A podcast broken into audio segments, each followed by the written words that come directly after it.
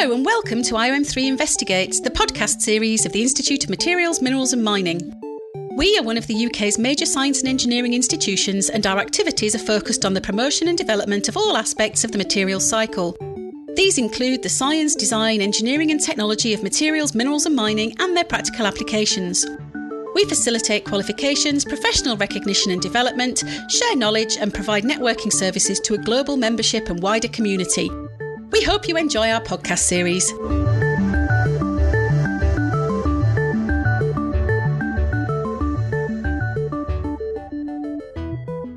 Hello, and welcome to the IOM3 Investigates podcast on dissecting the intersectional experience. My name is Charlotte Joseph. I'm a news writer for Materials World and Clay Technology magazines and the IOM3 Diversity Lead. We are coming to the end of Pride Month, and this year we chose to cover a topic that is an increasing area of focus when looking at diversity, which is intersectionality. People who have more than one characteristic from minority groups have been overlooked in discussions in not only Pride and LGBTQ plus narratives, but other narratives relating to marginalised groups. IOM3 Pride has opened up this discussion to include some of IOM3's other groups, including ethnic minorities in materials, minerals, and mining, also known as EMM3, and the ably different in materials, minerals, and mining, also known as ADM3. We will introduce our fellow participants shortly, but first we will hear from our IOM3 Pride Chair, Emily Radley. Hello, everyone. I'm Emily Radley, Chair of IOM3 Pride. And to celebrate Pride Month this June, we're hosting a podcast on intersectionality with IOM3. So, intersectionality was a term coined by Professor Kimberlé Crenshaw um, several years ago and is now generally used to describe the intersection of multiple minority statuses or minority identities which leave you socially marginalised or in some way negatively affected by society. And so, to talk about that, we've got five speakers to kick us off. Thank you. Animesh, if you want to introduce yourself. Hi everyone, I'm Animesh, or I go by Mesh to make it easier for most people. I'm a graduate engineer, well, finishing my graduate contract with Chesterfield College and University of Derby doing lecturing. And yeah, my personal background, I work with Em on, um, well, Pride IOM3 being their social media representative. I also work with Martin as the vice chair of uh, ADM3, which is the Ably Different Committee. Thank you. Martin? Hi, I'm Martin. I'm a chartered engineer, chartered geologist with IMMM. I'm autistic. I'm an EDI sort of specialist, and because I champion at work, chair of Ably Different. Thank you. And Nicole? Hello, I'm Nicole. I'm a senior engineer at Frazer-Nash Consultancy, and I'm on the committee of ethnic minorities and minerals, materials and mining for IOM3. Oh, thank you all. Um, Emily touched upon of what is intersectionality, but maybe we can divulge a little bit more on what you know what it is and how it can affect people and our members as well. I think it's a very complex issue from the start. I think we can get simple overlapping intersections of our characteristics of what makes us human, like our gender, our sexuality, our ability, our age, but we have our like our experiences, what we bring into society from what we've been shaped by by societal pressures or how we view history. And that I think brings into our intersectionality as well. I mean, echoing what Martin and Emma said, it's a very unique kind of term because obviously everyone has their own kind of way of kind of perceiving it and viewing it. And I mean, personally, I fit into various categories just from the way I am.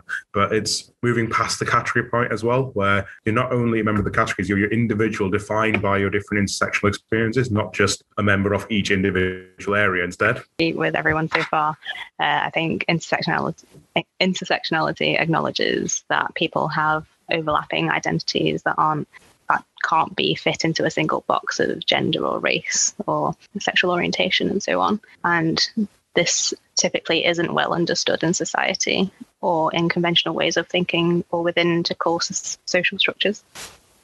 Is it, do you think, because we put people in boxes, we as engineers, we love boxes and putting classifications of things, and this needs to be this, and and humans are messy. Yes, they are. Um, go on. I just think we're all messy people, not messy untidiness, but the way we're all constructed as people, we can't. We can't construct ourselves to be a perfectly disabled because what is disabled is all of ableness. It's just a, on a spectrum, and yeah, I, completely agree. It's that I think when you when you start life, sort of when you're when you're first getting started, you don't necessarily realise that people will already be thinking of you in a particular way. Whether that's true or not is completely beside the point. Just by being you, you already have these labels associated with you. And the further up you get, I think the the more you realise what those labels are. And if you don't like them, then I think that's where it can become a real struggle. And, and I think that's also where people start caring more about the categorization as well. Like you say, everyone loves a box that they can put you in. And if you're sort of split between five or six boxes and you don't really fit in in that sort of neat tidy definition then as martin says it, it can become very uh, like you're trying to be split into lots of different pieces.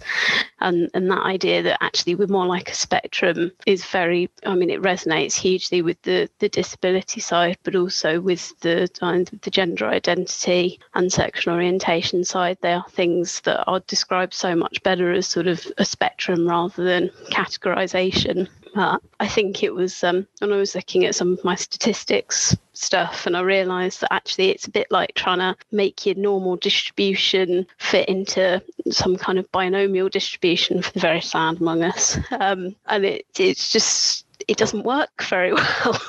We're much better left as a spectrum, yeah. but it doesn't it doesn't fit in those neat tidy boxes for people. So, do you think that we need to, because obviously um, we have these boxes and there might be value in categorization, it might actually hinder um, someone feeling uh, well or just creating an inclusive environment so what do you think needs to happen for people with more than one characteristics to feel included in terms of how things separate, obviously the separation is useful when you're trying to find what you can relate to. And when you're working in an environment, you walk into a company and you're trying to find an immediate who can I can relate to, who can I link up with, who I can kind of go to as a role model, who I can go to kind of talk about personal issues that you can't talk about with other people because it's a bit more of a cultural environment. It's fantastic because when you walk into even my company here, you walk into it and there's a, a pride group, there's a, a disability group, and you can then go and start talking to someone. It breaks that initial boundary of am I able to talk to someone about this problem or not? Or am I able to talk to someone about this experience or not? Yeah. And then from there onward, once you have made contact, is where you need to start thinking about the actual kind of spread of it all. And yes, it's fantastic to have representational groups, but it's the collaboration between representational groups that needs to be more emphasized in companies where they might do a lot of work. For example, now it's Pride Month. You get a lot of companies who jump on the bandwagon and immediately go for the Pride kind of logo and everything just to market. But then what are you doing after that? And what are you doing to support people who don't fit in the overall pride category? What if they only partially fit into it and they have their own experience and identity somewhere else? And it's not specializing. Like you get so many kind of uh, culturally bme people mme people who have a very different experience of lgbt and pride in industry and in life because of their cultural backgrounds. And you also and a lot of people automatically assume that everyone has the same experience. And that's what needs to be broken down and changed. Yeah it's like when Mesh and me first met up talking about ably different. We both noticed on our linking programs we're both out there to, to declaring we're autistic, and I'm not ashamed to say that to people. Mm-hmm. But in the workplace, it's sort of marginalised, and there's very hard to find people like you, let alone in your company, but in the sector. So, as Mesh says, there needs to be more role models and people you can turn to to talk to to not to get their to learn from their experiences, but then build on your own experiences to develop your story. You have to grow in your story. Yeah, I, I think that is, a really good point, and I think that's one of the the harder things of being intersectional, one of the more challenging, should I say, is that as you say, if you've if you've got one thing that you really identify with, but you sort of fitting in the norm in lots of other ways, then there's a nice, clear, singular support group that you can go to. Whereas having people that are in lots of different ones, it's quite rare. And and even if there are people out there who are, say, disabled and LGBTQ plus or an ethnic minority and disabled or some kind of intersection. They're not necessarily visibly all of them. And so it's very hard to know who of the people that you're seeing are actually able to, to relate to how you're feeling and, and the experiences that you're having because un- unless you have had that experience, you can sympathize, but you can't empathize. It, it's not the same and sympathy is, is great and amazing but having someone that actually really knows what it's like to be in your shoes is very very useful. And that's not to say that all of the same all people with the same characteristics have the same experiences is not at all.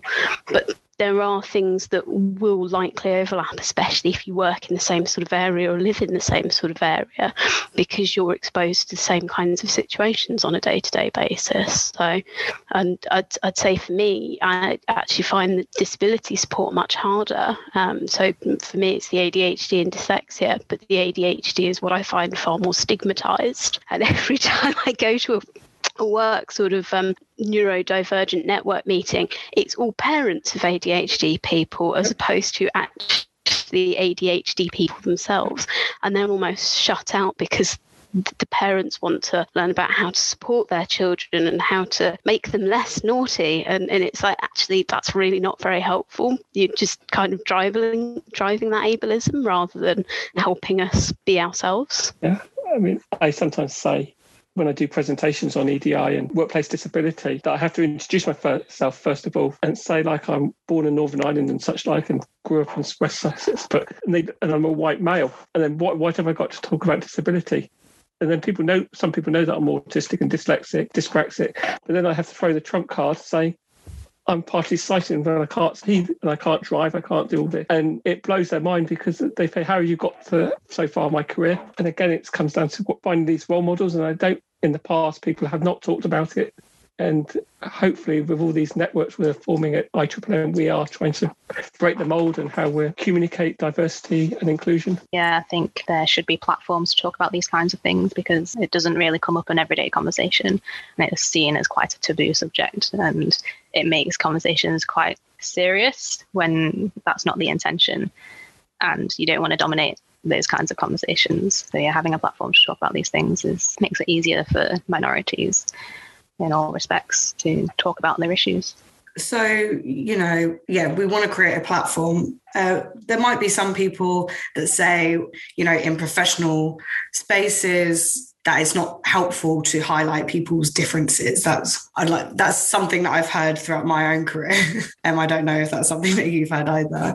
But um, what would be what is the importance of recognizing intersectionality and people that do have more than one character um, characteristics? So I think both statistically and anecdotally, allowing people to be fully themselves at work and everywhere is a huge mental health benefit. If you're told to get back in your in your non-existent box because you don't fit, then, then you're not going to be doing your best. You're going to be thinking either about how you can minimise and hide your differences, or trying to adapt behaviours that don't necessarily make you feel happy about yourself, but will fit with what your colleagues are doing. Because you know, at the end of the day, that that's how you get on in life and and that's not that's not very fair and the thing is is it's very different when you you just don't necessarily agree with people that's fine but you shouldn't be expected to act like them so that you can get by. But that is very much the attitude that is had, especially, I'm sad to say, within a lot of the engineering groups, is you just put your head down and get on with it. What do you mean you can't have a laugh? You know, the amount of times I've heard the phrase sort of as a compliment, oh, you know, one of the lads or something like that. And initially it made me very happy, but actually I realised I was doing lots of other people who weren't able to integrate like that a massive disfavour by not pointing out when the things that we were talking about weren't necessarily very professional and weren't appropriate and didn't include everyone. I'm not saying you have to take everyone to the pub with you after work. I'm saying maybe some of the things that we talk about aren't necessarily the most appropriate within a work environment. And actually, everyone should be allowed to be themselves and feel like their workplace is safe. And again, a lot of the statistics, as well as anecdotally, do not show that.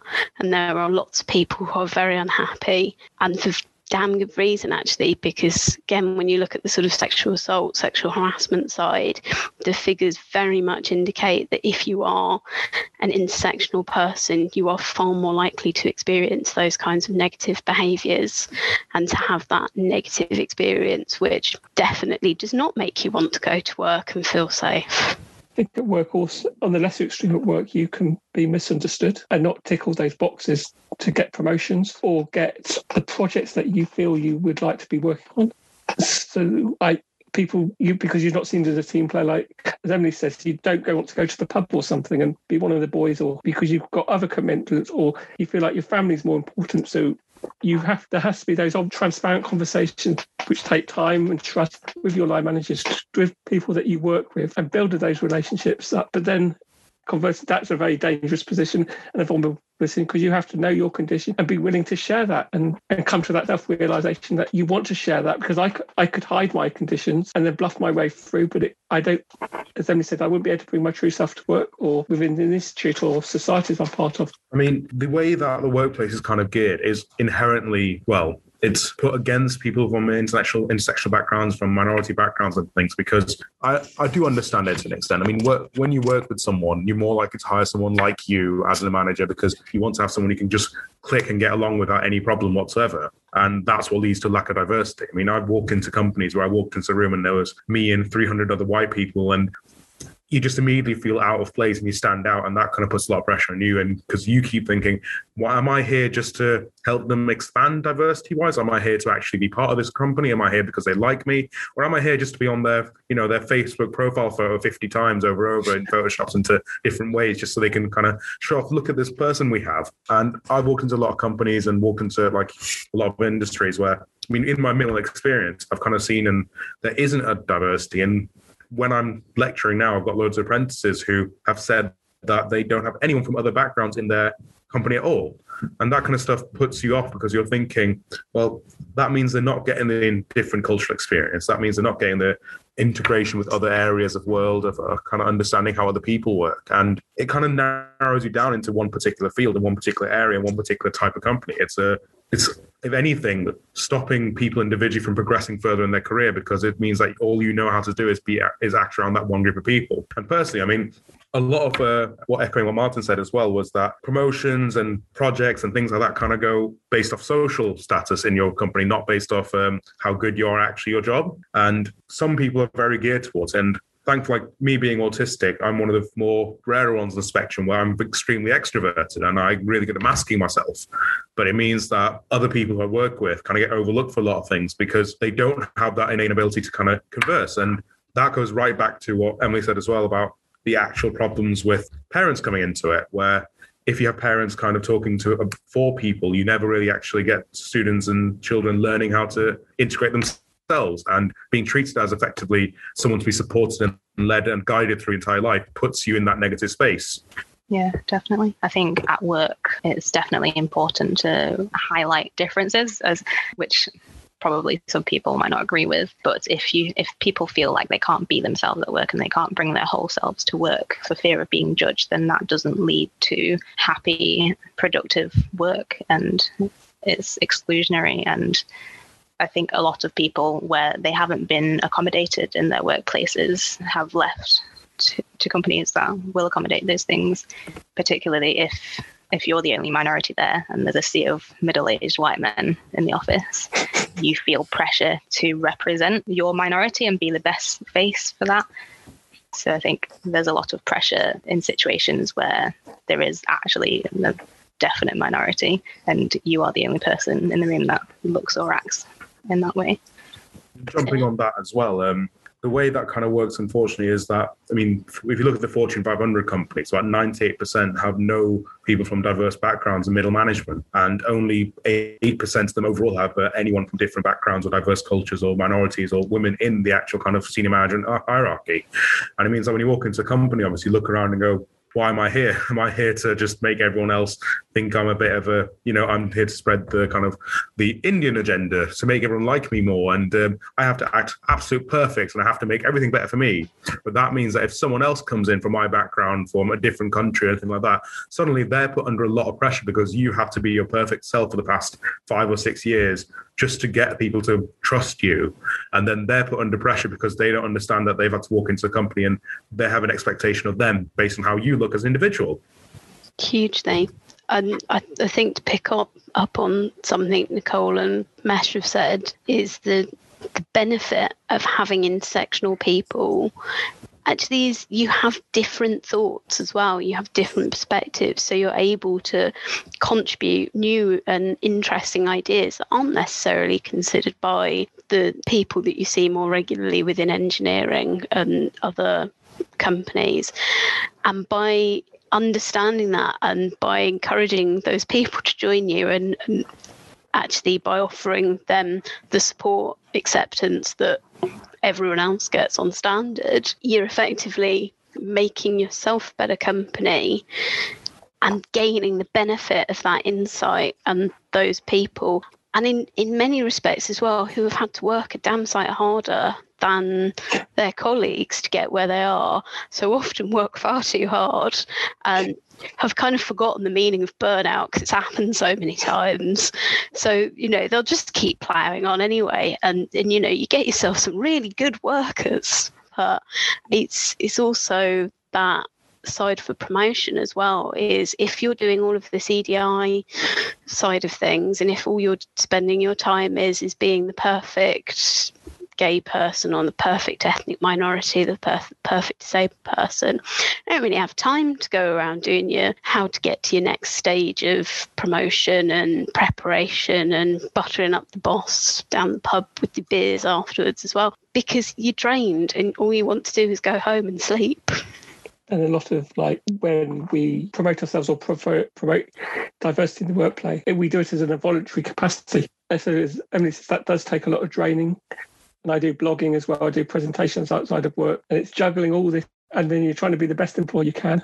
It shouldn't have to be like a juggle. And then you want to be a dad as well and be a husband. Very complicated. Yeah, I think that's uh, really interesting what you said actually that it becomes maybe our we or whether we feel like it's our responsibility or it is our responsibility to create an environment for ourselves and people that we share characteristics with.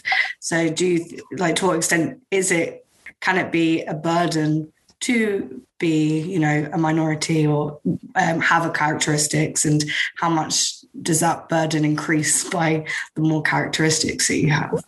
The way I look at it, it can be a burden, but if I don't speak out and talk about any form of intersexuality or any form of discrimination or unequal practice or things, I'm going to make a, lot, a heck of a lot worse for myself if I see it in my workplace, but other people in the sector or in the industry. And, and it gives probably other people the courage to speak up and understand themselves better and we will, will then be more as not just oddballs or differences. I hate the word oddballs, but it seems to be in mainstream language now. But we're no more different from anyone else. We are just an expression of being human, as we said at the very beginning. I mean, the concept viewing um, people with disabilities as, I mean, with a dis in it is probably a lot of issues around it where obviously people who have ADHD, people who have autism like me and Martin, people who have uh, Asperger's, people have kind of other kind of varying, uh, dis- well, I call them, they say disorders, but it's nothing kind of affecting how you think. It's it's a different way of thinking. It's not a negative way of thinking. It's not a com- well, a compact way of thinking. It's not a half way of thinking. It is just a different way of viewing the world. And going back to the previous question, what uh, we said was that we do have different perspectives, we do have different outlooks, and that means we have a better way of understanding things that other people might not, and we have a worse way of understanding things other people might not. And that's not because we're worse than anyone. It's because, like every other individual, they have their own strengths and weaknesses, and we have our own strengths and weaknesses. Just because mine might be social skill doesn't mean someone else's might be. Mine might, someone else's might be something to do with maths, and I can do maths. Doesn't mean I'm good at it, but that's a stereotype around autistic people that we're meant to be amazing at maths, and it's all that kind of stuff of I mean, media portrays us negatively a lot of the times where you only see us in a few kind of lights and companies kind of avoid looking at us in uh, a lot of ways, just kind of go, well, we'll only kind of speak to you when we have to advertise that we're doing things better than everyone else. Other than that, just make sure you fly under the radar so we don't have to have a chat with you, which puts more pressure on us, which puts more pressure on everyone else. And um, when you start speaking up for yourself, you kind of feel like, well, this goes back to the age old kind of thing of when women start speaking up for themselves in the workplace, they start being called bossy. And when you start speaking up, you start being called the difficult person in the workplace. And it's unfortunate because we're not being difficult, we're just exerting the same rights as everyone else has. And that unfortunately means to everyone else that because we've been forced to be quiet for so long, it comes across as, well, some things may put you in a bad mood. What's put you in a bad mood? Deal with that first, then come and talk to us about the problem. So you you're the one who's put me in a bad mood for not listening to me the past five years. That's what's putting me in a bad mood. Yeah. Yeah. We don't want to be seen as the grumpy I don't or I don't want to be seen as the grumpy disabled person in the office. Mm-hmm. I want to be happy and jolly and just that's when my coping strategies work and my but when a message is people don't want to engage with us and talk to us and spend time listening and to learn about what makes us tick as people because we have to follow everything around the world that tell us this is normal but to us it isn't normal and we don't fit in sometimes. And to make that transition between talking to people is going to take time and trust and a lot of transparency accountability and people being real with one another. And we're putting ourselves at vulnerable every day we go to work. And I think there needs to be those open dialogues at work and in society. So, as, as a woman in engineering and STEM in general, I do find myself toeing the line between trying not to be too people pleasing and not being too direct with people because it might be taken the wrong way as being too aggressive or so on. But I feel that other people don't have that pressure on them. For example, if men don't say please and thank you. Please can you do this? Do you mind if i do this? Then they won't get judged in the same way as if women don't do that. And i think eh, particularly where, where i've had negative experiences i always think are they being rude to me because i'm a woman? Are they being rude to me because i'm not as senior as them? I don't look like them. Do i not deserve the same respect as other middle-aged white men in the company? I think that's some really good points about what we can be subjected to like you know within workplaces. And i know that from my own experiences in like previous workplaces have been subjected to you know just chats or jokes that are inappropriate or you know things that would kind of feel like it was undermining my own existence but also not being able to be equipped to know how to deal with it or like how to respond. It's only through kind of educating myself and then also just confidence that I feel like I could speak out. So I guess what I'm saying is, what advice would you give to people who are being subjected to, you know, inappropriate comments or just things that are too derogatory or just not or offensive. What would what advice would you give someone who is subjected to that but might not necessarily have the confidence to to call someone out within the workplace? I'll, I'll uh, hold my hands up and say that I have experienced negative things in the past, especially at work, where it's quite difficult uh, especially if they're the client and they're the ones making the negative comments. But I've had people talk about how women don't even like each other, they're so manipulative, and apologize directly to me just because I'm there.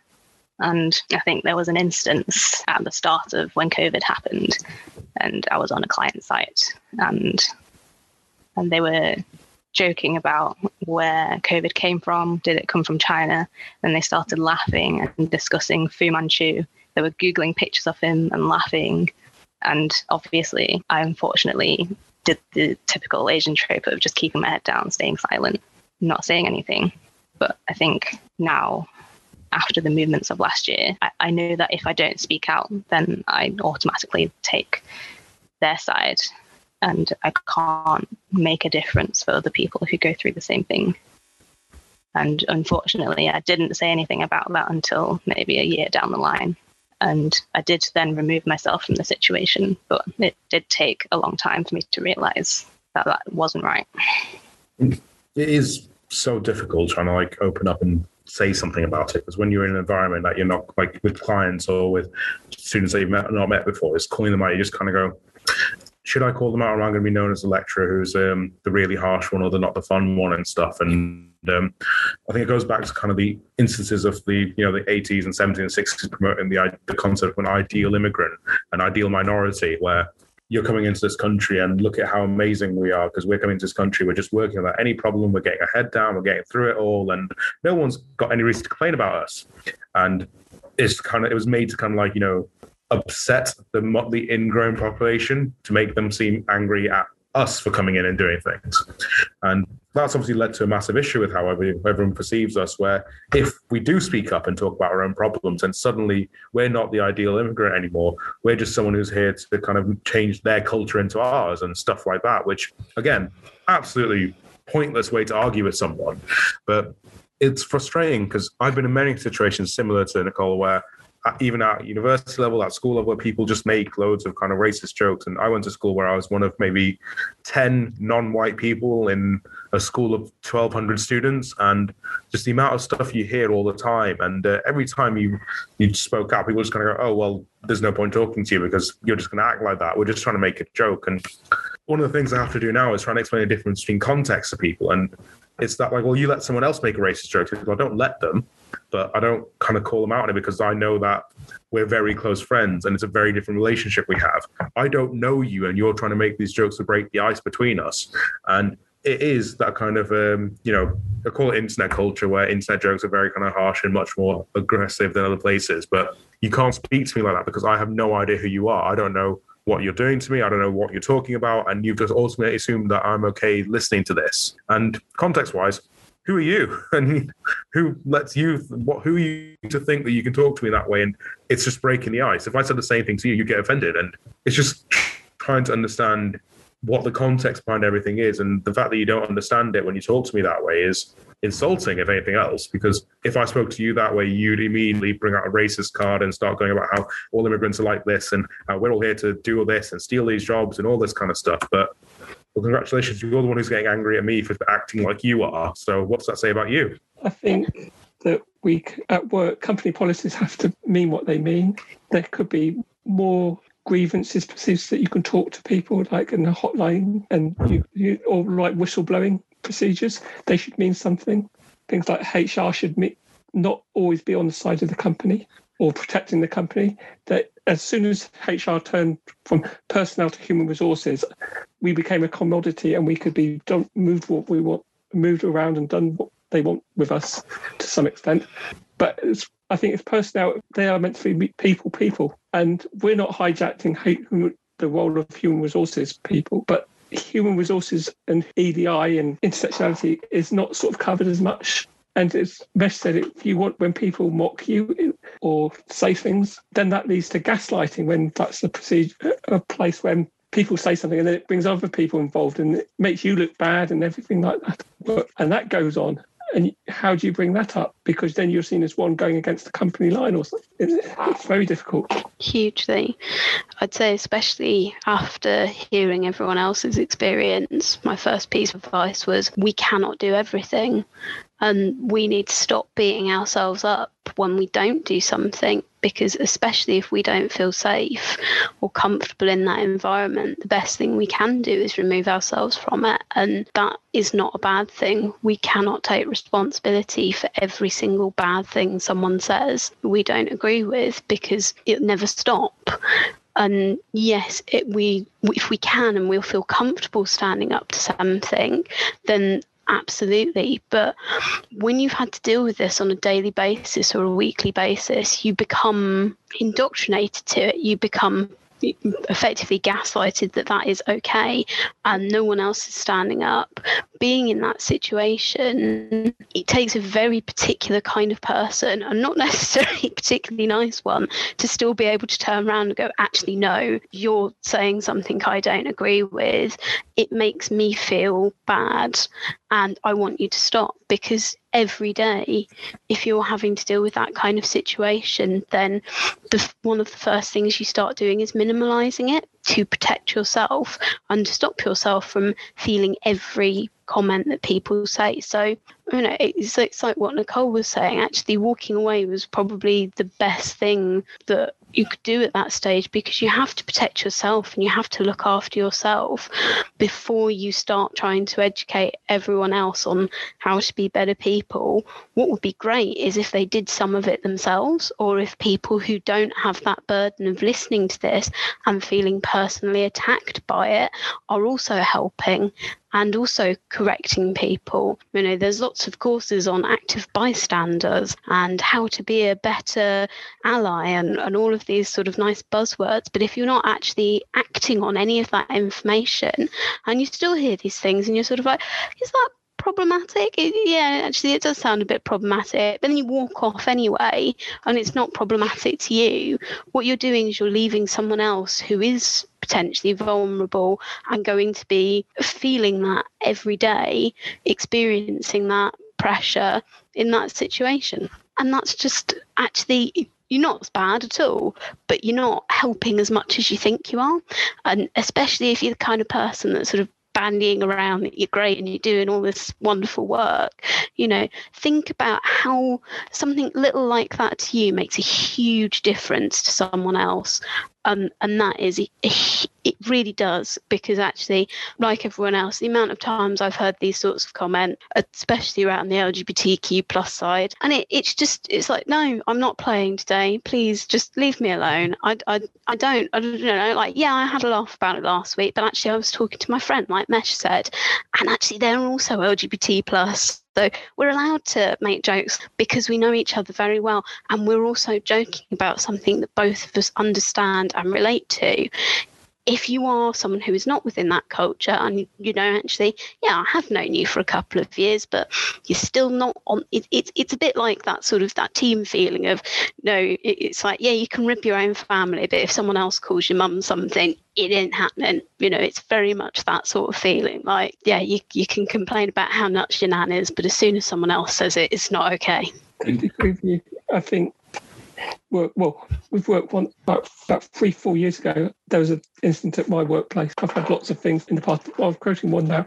that some, there was an un, some behavior that i just didn't like at work and i I shouted someone out about it, and it continued and continued to the extent I was off work for four weeks because of high anxiety and blood pressure. And I'm still on tablets because of it now. And it and it's just and I think that's what partly because of my autism, because my blood my anxiety does get high. But I do think it was someone's behaviour at work. And you can be te- as a technically competent director, but if you haven't got any people skills and how to relate to people in the workplace, then as a as as how we assess competency, surely people skills and how we relate to one another should be one of those skills. I, get the question a lot of times with students, especially where it kind of like, why why do you call out that group of students, and not the other group? And a lot of the time, it's a knowing when to pick your battles as well, because the second you talk to someone and call them out for saying something horrific, and they just go, "Well, I'm just going to say it anyway," you know that there's no point arguing because that's just they'll never change that attitude unless something major happens. And the other side of it is also where it comes down to in the workplace is that at the end of the day, going back to the HR concept as where commodities, where something that can be traded and used and stuff, it's easier to get rid of one person than it is to get rid of six or seven or 10 or an entire floor. And they'll edge us out of the company because it makes it easier for everyone else to have someone who's less disagreeable there than it would for them to all adapt and change to how everything works. And you see it all the time. I mean, obviously, Martin just said that he had to take four weeks off because of the horrible incidents that happened to him at work. And you just kind of sit there going, well, I've had, I've had a similar experience at university level where someone kind of assumes the worst of me just because of the way my, my paper says I am. And from there, you just sit there going, well, I can't really do anything to change this now because the second I try, someone else is going to get a complaint about me for being difficult. I'm then not a team player. I'm then someone who's not fitting into the rest of the environment. Therefore, I'm someone who can be removed and replaced with someone who can fit in the environment. And that's that fear that stops us from engaging with it. And a lot of the kind of company side of it as well goes back to, like, for example, Pride Month is a perfect example. You've got all these major companies saying that they're all supporting all these pride things. And um, then you look at who they're spending money on, and all these massive companies spend millions and millions on politicians who are openly against LGBT rights. You're just started thinking, well, you can't want our money and not support us. If you want our money, tell us you want our money. Don't try and pretend like you're actually there to showcase all these facts when in reality it's just jumping on a bandwagon to make yourself look better and make yourself feel better it's patting yourself on the back yeah it comes down to like you know company performance and metrics and mm-hmm. we've done all this and we have 5% disabled people in our workplace and 20% lgbt plus and 50 an equal pay gap between men and women and it's tick boxes. If if it's not actually, if people aren't walking the talk or listen, practicing what they preach, then it's nothing. And then I think when we're in as part of an intersectional group, we do notice it more than the normal because we don't fit in and we don't we don't form a clique. Because if you're in a clique, you don't recognise you're in the clique yourself. That's it. I frequently refer to myself as a tick box exercise, which should be really sad, but I will mark it up as a coping mechanism. But yeah, it's, it's absolutely true. And I think it's one of the reasons why we need to have conversations like this so that people do realize that we're knocking about feeling like this. And actually that when people talk to us or, or talk about us in negative ways this, this is the effect that they're having. And actually we're probably people who are not completely shredded from it because we've been able to dust ourselves and get back up again. But there will be people who haven't and who have just gone, no, I can't do this anymore. I'm out. I don't want to play, but potentially permanently, you know, and they've either had to stop working or worse, you know. And the fact that people think that, you know, there's the saying, sticks and stones will break my bones, but words will never hurt me. It's like, no, it's it's not true. Actually, you can do so much damage with words. And anyone that's seen teenagers really going at each other should know that. Because actually everyone's had that maybe moment of oh Christ, I can't believe I've just said something so awful. ADHD, anyway, you definitely have it on a fairly frequent basis, and you and you sort of think about the effect of what you've said, and you're like, no, okay, we're not doing that again, you know, and you learn but actually there are a lot of people out there who will say things and they just they, they don't even notice the effect of what they're saying. And there's no learning going on. And they're just it's just that like well it's fine because no one's stopping me. So it really comes back around then to what martin said about policies should mean what they say. It's not just a policy to sit on the shelf like, yeah, we've done our bit, we tick this box, great, move on. Where's the next box to find to make us look good? It's implementing that day in, day out. We are people, we deserve to be listened to. And also, we're not necessarily who the system was designed for. And the further away you get from that, the less you're being accommodated. So we're not being difficult. And I hate being called difficult, and I am frequently. I'm just being me. And if I have to not be me, then you don't get as much. Might be less difficult, but you certainly don't get as much work done and not as interesting. And I'll be a bit miserable as well. And it's not good enough.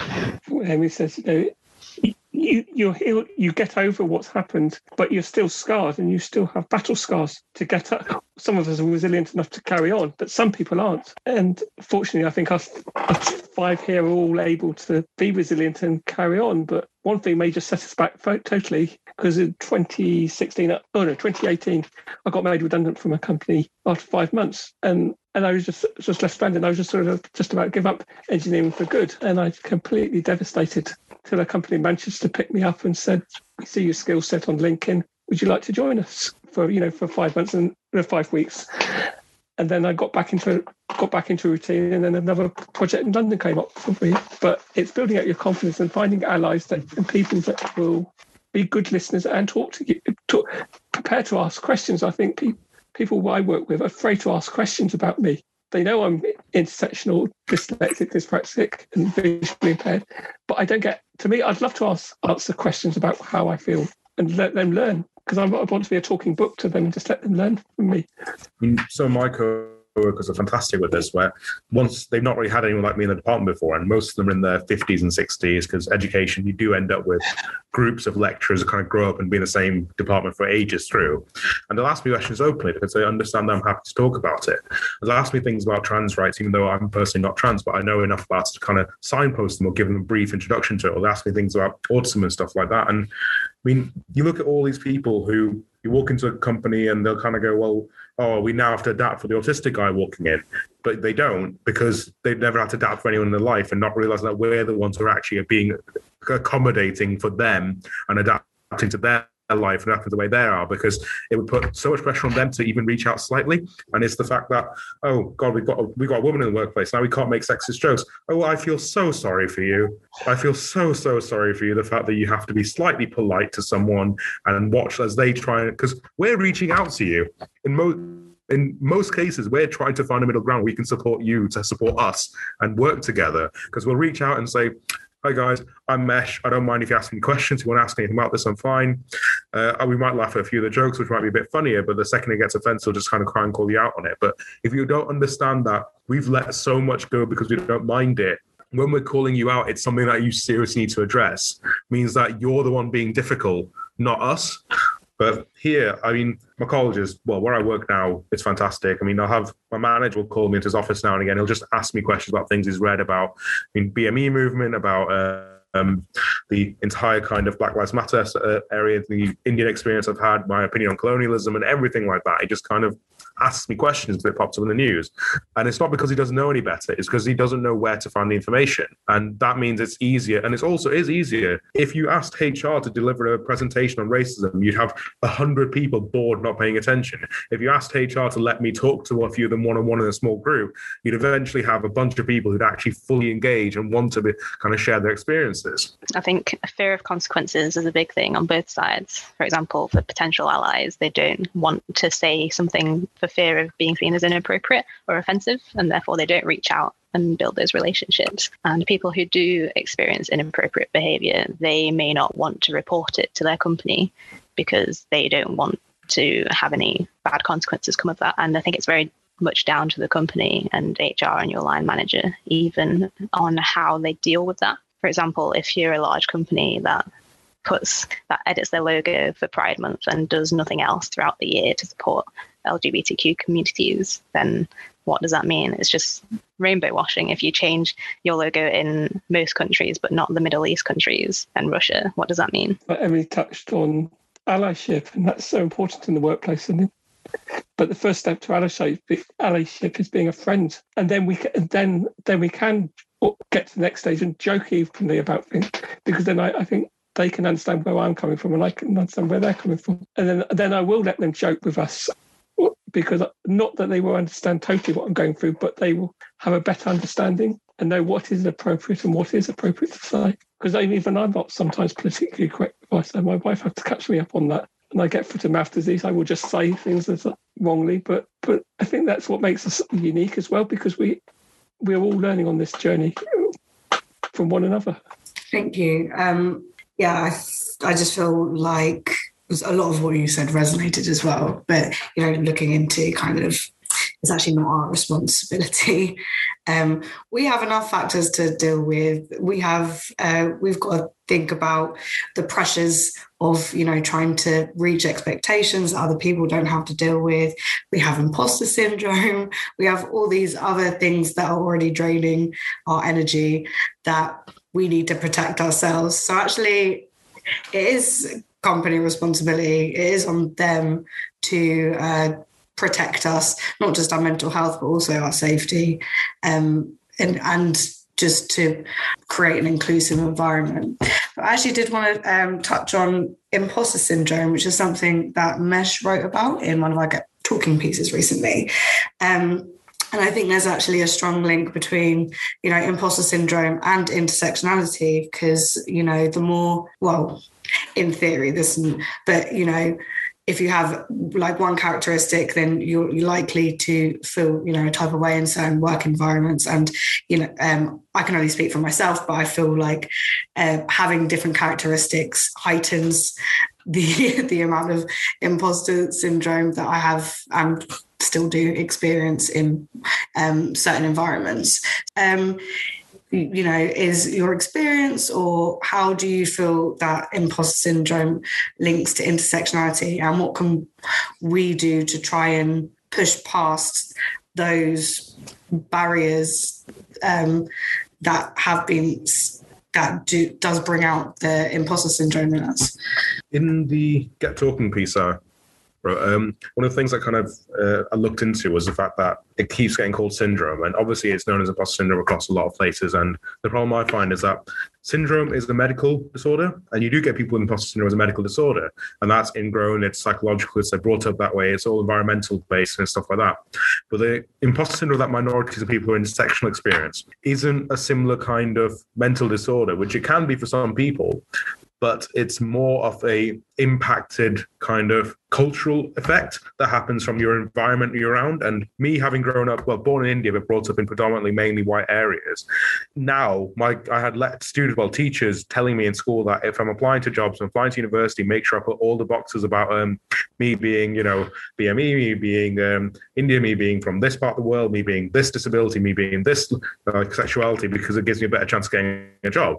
And that kind of ingrown sense of telling from birth upwards that you need to do this just to make sure you've got a better chance than everyone else of finding work and finding a placement and finding university and stuff like that kind of just destroys your self-worth as um, an individual member of any minority group because you walk into a company and like I said earlier, I walked into a company and there was about me and these 300 white middle-aged men. I just went, I'm going to be photoshopping your picture seven times. I know it. That's the only reason I'm going to be here.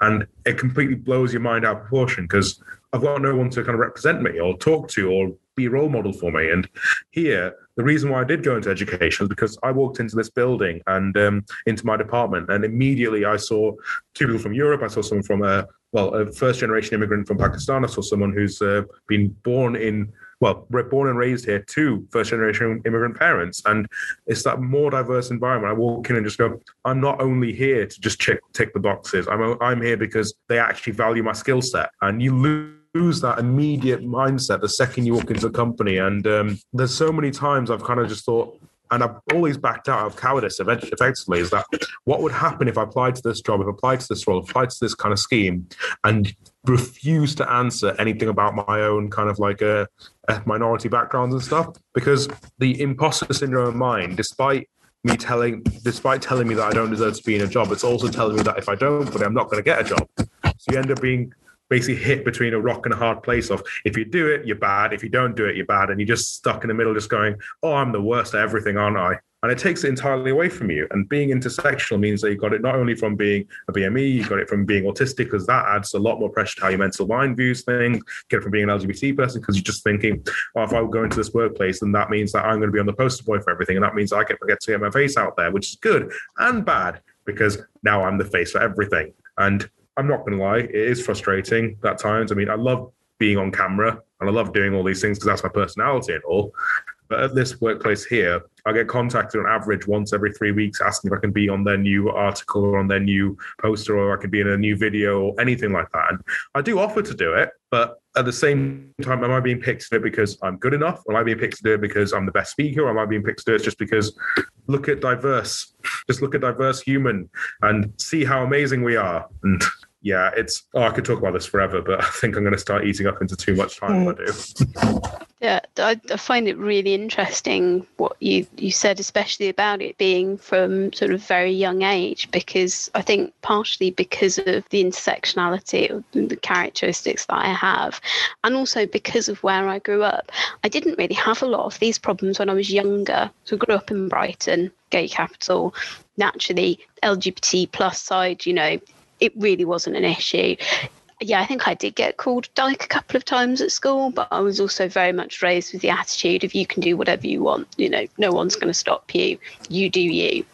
Um, and, and again, the, the sort of the gender side, I didn't even have to address that until I moved from away from Brighton because no one had ever really bothered to be like, oh, well, you're definitely a woman. You have to associate with these particular kinds of characteristics. I didn't have any sort of notion of gendered identities or anything like that because it just wasn't bothered. And it was only when people tried to say, right, well, women are like this, so why aren't you like this? And I was like, well, I'll just not be a woman then, shall I? That sounds better. Never really felt like it anyway. It's just, it's the further up I've gone, the more I start feeling like that imposter syndrome's really kicked in. And for me, having that sort of good start in life has given me a lot of confidence to be able to turn around and tell people they're being stupid. Again, the ADHD also really helps on that. It's really good for making you express what you think right there but it's it's it's seeing the effect of a workplace crushing you a bit actually in some respects and of people's attitudes sort of going well no you know you can't be like this or like that it's not allowed that's not how it works and you being like well does that mean I just don't work? Because I, I thought it was going quite well. And then, you know, I had some really, really negative experiences and had to sort of re examine partially how I spoke to people and some of the things that I said, which were very problematic sometimes because I was just quite comfortable. And the combination of that effect and some quite serious sexual harassment and things like that. And it was like, actually, no, this isn't okay. Why am I getting this? Is it because I'm like this? And actually, that was when my answer back was very much, yes, it's because you're like this. This is why this happens to you from other people. And that was when I really started feeling like I was the problem and like there was something I was doing that was negative. When it's like, okay, all right then. And that's when the imposter syndrome side really kicked in because it's like, okay, so I, I can act like you in some ways, but not others. And because I can't be all like you, that means then that I'm not good enough. And that was very much the impression I walked away with for several places that I have worked, and that was that's the sort of thing that that sort of starts bringing you down and lowering that confidence and that self belief and, and giving you that impression that you don't belong here. And I think to have that from an even younger age, the fact that we still go on is it very very impressive and also the environmental and psychological effect that's happening there having it sort of in one go very concentrated did not do me a lot of good. So having that inbuilt from a very early age, that's also really not helping or doing you any good whatsoever. So the reality that you're putting up with all this in the background as well as doing your job and living your life is pretty weighty. I don't think it gets any better as you get older because I'm now I'm in my early 50s, very early 50s, but it it just gets hot to me. I I struggled that in the workplace with uh, sometimes with promotions, but even with professional bodies being chartered. A friend of mine said he would have recommended me for charting chartership seven years into my professional experience, but I'd stayed that another 10 years because I didn't think I was good enough. So I think there needs to be, and that was just saying myself, I'm not good enough, I'm not going to pass. And then I got double chartered within two years. And then the, the GeolSoc, Geological Society of London, said, Do I want to be a scrutineer? Because I say I'm confident enough to scrutineer other people's chartership processes uh, or chartership, you know, applications. And I think sometimes we need people to believe in believe in us more than us. People believe in us more than we believe in ourselves, and that comes down to again to allyship. And and like when we wrote, I know I wrote to IEEE, talking about ably different, or the precursor to say we should have some support network or something. I thought it, we'd been ignored for about two years, and I just sort of said, okay, I want to stay remained a chartered engineer, but I don't want to, to kick up a fuss. And then by this year, since lockdown, things have happened miraculously, and we've we've set up the group, and I think people do listen to you. And um, yeah, personally, uh, I never really experienced imposter syndrome until I graduated from university. I think what triggered it was getting rejected from so many, so many job applications, and obviously being in the top. If if you're in the top ten percent all through school, and then you get hired into a workplace where everyone is so intelligent, you don't feel like you're performing as well, and I, I, am encouraged to apply for all the opportunities that are available to me, for example, secondments. And I seem to always get to the final stage and not get the job. So it's to me, it's telling me that you're good, but not good enough. And that can get quite demoralizing after a while. And I think something to do is to just stop comparing yourself to other people. Don't take rejection as a personal insult and those opportunities might not even be the best fit for you anyway and just need to be resi- resilient and just uh, don't allow it to stop you from trying in future. Like like in work that even in work before work you know to, to the application process is such a nightmare if you're intersectional or a minority group because people see things in our CV or see gaps in CVs or names or sometimes or what we do, and then they associate things with us. We just get rejected from CVs, and we've just got as much experience as the next person. Yet somehow we don't meet that criteria what they're looking for, and that's rejection. And we, then we have to build on that and how we support one another through those hard times as well as the good times. I think that's one thing lockdown's taught me. You know, we have to be looking at, we don't want to build on the rubble of 2019 that's been left over from COVID. We have to build on new structures and build on new with new bricks and build on new structures that will be workable for everyone, not just for the privileged white male, but for everyone. Not one solution will fit for me, but it will fit for everyone. It has to fit for everyone. Yeah, I think what everyone said actually highlights the two different elements of the, you know, the imposter syndrome, which is like mental when you do suffer rejection and you um and then yeah it just affects your confidence but then also the more external one of when it's actively organizations or companies um, and not even what they are doing but what they're not doing to make or to make everyone feel included um, or represented when that triggers um, you know maybe what we would call the other type of imposter syndrome or mesh are you saying that can we even call it imposter syndrome if it's not if it's kind of being impacted by external factors did you know if there was any other term for it has or um, no I think it's only known as imposter syndrome, but I think the, because it's not a syndrome in my mind, it's a phenomenon. I think I'm, i just call it imposter phenomenon whenever someone asks me, unless they're actually talking about the um, imposter phenomenon. Yeah, this That's... phenomenon means it's more kind of varied. It's nothing. It's not as what's the difference in how you the word itself. Phenomenon is like um, it's something that's observed to happen, whereas syndrome is literally defined as well a medical sign or symptom. So it's it's why I call it phenomenon because it's just something that occurs. It's not really anything you can do about it unless you change the entire you know social hierarchy and structure. So it's just it just just happens. People do get it. Unlike a syndrome, which means it does have actual kind of signs and impacting kind of medical like, contexts behind it. Absolutely. So we're all happy to coin a new term. We've obviously focused about like um, you know, what companies can do or, you know, to create a better environment for um, people with more than one characteristics.